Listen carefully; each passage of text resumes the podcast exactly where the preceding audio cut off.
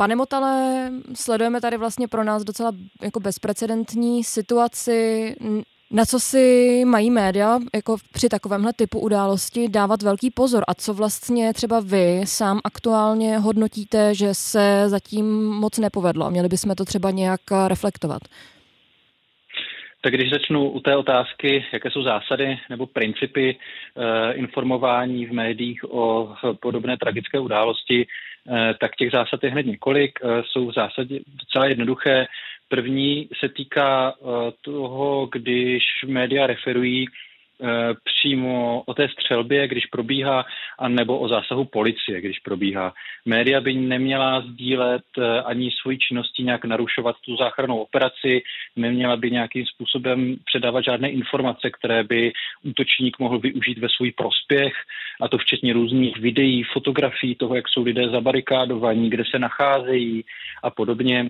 A eh, měla by v takových případech být v součinnosti s policií, to znamená, že není v takových, v takových chvílích určitě prostor na to uh, nějakým způsobem na, narušovat tu činnost policie. Na nějaké přehodnocení třeba z hlediska role médií uh, ve společnosti demokratické, že mají hlídat i policii, tak na to bude čas potom, až ten, až ten celý útok skončí. Eh, takže tohle je první zásada, eh, nepřispívat k tomu, aby ten útočník dosáhl svých cílů v průběhu, eh, v průběhu toho útoku. A druhá zásada se to rovněž týká toho, toho útočníka a to je, že média by neměla zveřejňovat jeho jméno, neměla by zveřejňovat jeho fotografii, neměla by zveřejňovat žádné detaily toho, jak se připravoval, jak, jak to celé udělal, neměla by zveřejňovat jeho myšlenky, manifesty, to, co psal na sociálních sítích, videa, která natočil.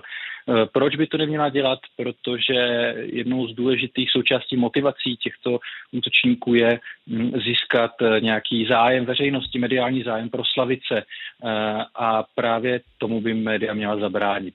A třetí zásada se týká obětí. Média by měla přistupovat k obětem, jejím příbuzným, k lidem zasaženým tou tragédií velmi citlivě, respektovat je, respektovat jejich soukromí, eh, neprahnout po senzaci a vždy, když budou třeba hovořit se svědky nebo s těmi oběťmi a zveřejňovat jejich příběhy, tak eh, dělat to jenom tak, kam je samotné ty oběti a jejich rodiny pustí, co jim dovolí.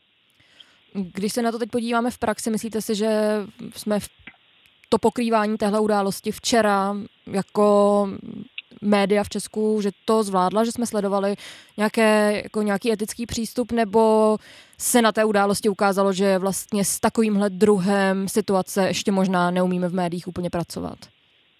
Já si myslím, že na většině krizových situací, která eh, česká média pokrývají, se ukazuje, eh, že česká média vždycky těch prvních chvílích, v těch prvních hodinách, dnech, minutách eh, vlastně jakoby vybočují často z těch standardů, ale potom mají čím dál tím větší tendenci podle mého názoru eh, se nějak chytnout za nos a vlastně opravit, korigovat to svoje jednání. Zažili jsme to eh, i u války v Ukrajině, zažíváme to i eh, u pokrývání eh, války mezi Izraelem a Hamásem, zažíváme to samozřejmě i u takovýchto tragédií. To znamená, myslím si, že ty první hodiny, zvláště v online médiích samozřejmě, byly pro mě minimálně na hraně u mnoha médií, neli za hranou a to především eh, v tom, že porušovali ty dva základní principy, které jsem říkal, eh, tedy za A eh, v průběhu té akce zveřejňovali obrázky, fotografie nebo informace ze sociálních sítí, které mohly potenciálně útočníkovi pomoci.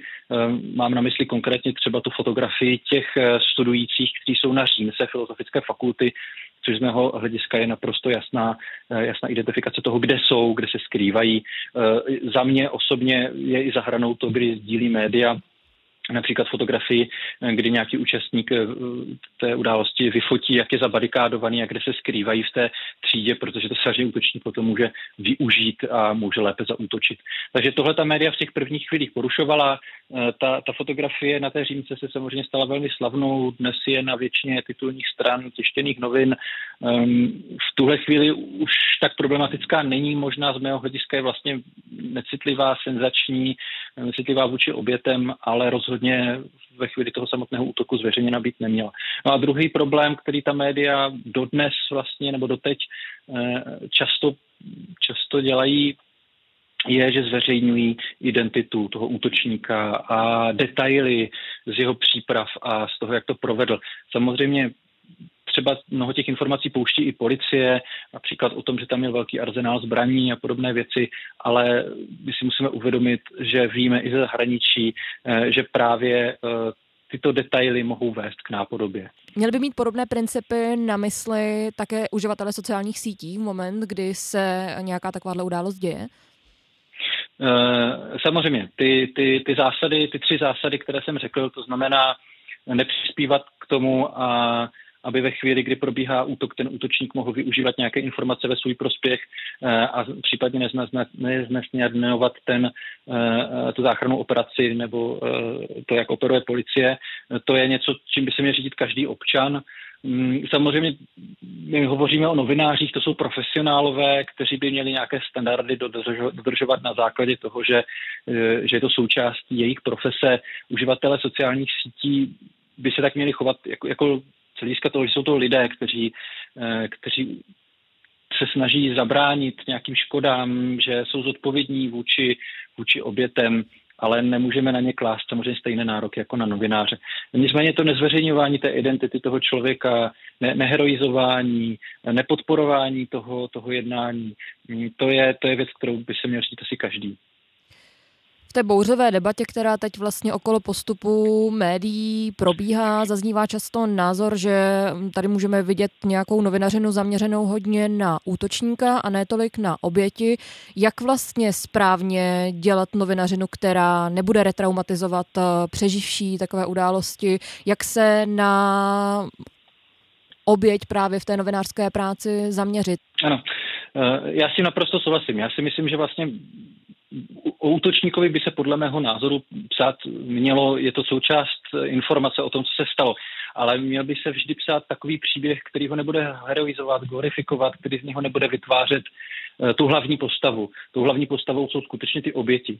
Nicméně novináři ve chvíli, kdy píší o, no, o obětech, tak by si měli uvědomit, že uh, ten vztah, který jako novináři k těm obětem nebo svědkům mají, by měl být rovnocený. Oni by měli pracovat pouze se souhlasem, těch obětí, zveřejňovat jenom ty informace, které samotné ty oběti nebo svědci jim poskytnou. Neměli by jim lézt do soukromí, měli by se chovat citlivě, a zároveň by si měli uvědomit, že jako novináři jsou v roli mediálních expertů, profesionálů, kteří rozumí té mediální komunikaci, což ti svědkové a oběti být nemusí a navíc jsou často ve velmi nebo často jsou z principu té situace, jsou ve, ve velmi silně emocionální, eh, emocionálním rozpoložení a často nejsou schopny ty oběti nebo jejich rodiny a, tak dále dohlédnout do důsledku svého jednání. To znamená, ty novináři by měli fungovat jako ti gatekeepři, kteří pustí jenom takové informace, které těm obětem do budoucna neublíží. Hovořím zvláště o tom, když třeba ti lidé zveřejňují nějaké citlivé věci ze svého soukromí, protože jsou v afektu.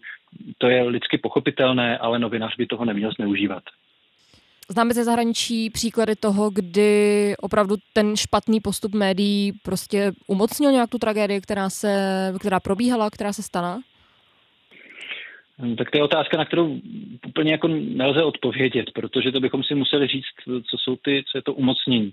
Ale v zásadě, když se podíváme třeba na různá zahraniční združení uh, a asociace, které združují oběti nebo se věnují pomoci obětem, tak ty se právě zhodují na tom, že porušení těch tří zásad, o kterých jsem hovořila, především té zásady heroizace toho útočníka e, skutečně škodí a, a vedou, vedou k tomu, že nejenom, že to může vést k nápodobě, ale vedou i k tomu, že potom ty, ty oběti e, to mohou prožívat mnohem hůř.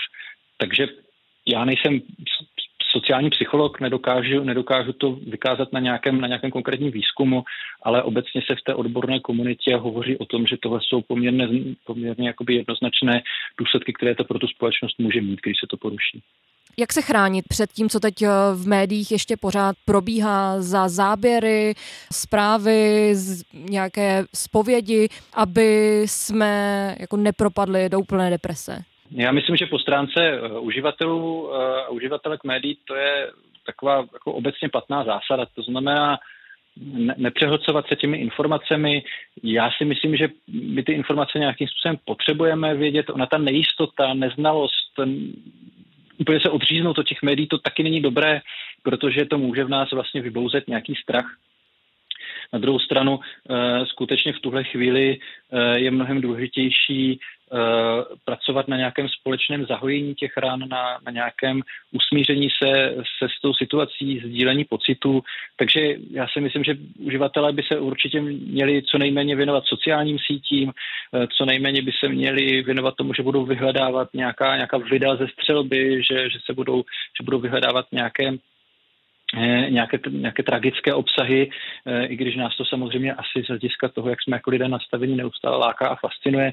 A měli by se spíš jakoby věnovat tomu, co konec konců v tuhle chvíli díky tomu, že jsme před Vánoci, eh, má velký význam věnovat se sdílení těch svých pocitů s lidmi okolo sebe. Měli by se věnovat tomu, že se budou věnovat lidem, kteří jsou jim blízcí, hovořit o tom spolu, mm, spíš než neustále sedět u médií a sledovat, co se děje pokud teď někdo prožívá vlastně třeba nějakou bezmoc z toho, když uh, vidí a sleduje to, uh, jakým způsobem média třeba neeticky jako zacházejí s informacemi, um, zveřejňují nějaká jako traumatická videa nebo právě třeba totožnost útočníka a tak, uh, co může vlastně běžný čtenář z médií dělat, kde si může, um, jak může jako vstoupit do nějakého dialogu s těmi médii, já si myslím, že ta hlavní zodpovědnost leží na nás, mediálních odbornících, lidech, kteří se v médiích pohybují. Já bych nechtěl delegovat, eh, delegovat tu zodpovědnost za kritiku médií na ty uživatele a uživatelky. Důvod je jednoduchý. My v České republice nemáme žádnou významnou samoregulační instituci, jako třeba jsou tiskové rady zahraničí. Um, Máme zde vlastně pouze uh, syndikát novinářů, který má etickou komisi, uh, který ale v podstatě nefunguje, nemá žádný reálný vliv do té novinářské profese a uh, ze zkušenosti vím, že komunikace přímo s těmi médií pro ty uživatele a uživatelky často bývá skutečně jako špatná, špatnou zkušeností. Takže já osobně si myslím, že pokud člověk je naštvaný, pokud člověk vidí, že se něco děje, může to dát najevo, určitě, ať to projeví, ať to v sobě nedusí, může, může nějakým způsobem třeba i napsat do těch médií, dá, dát jim to najevo, ale já osobně moc nevěřím v to, že by to mělo efekt. Já si myslím, že skutečně teď je především na čase, abychom my, kteří se pohybujeme v médiích, v jejich okolí, um, abychom my tlačili uh, na ta média a na, na ty novináře, kteří porušují aspoň ty minimální zásady, ty, ty tři pilíře toho informování o Eh, o masové střelbě, o kterých jsem hovořil. Eh, tohle si myslím, že je teď na nás. Tak já vám moc krát děkuju. Já vám taky děkuju. To byl Jan Motal, od mikrofonu se loučí Aneta Martinková.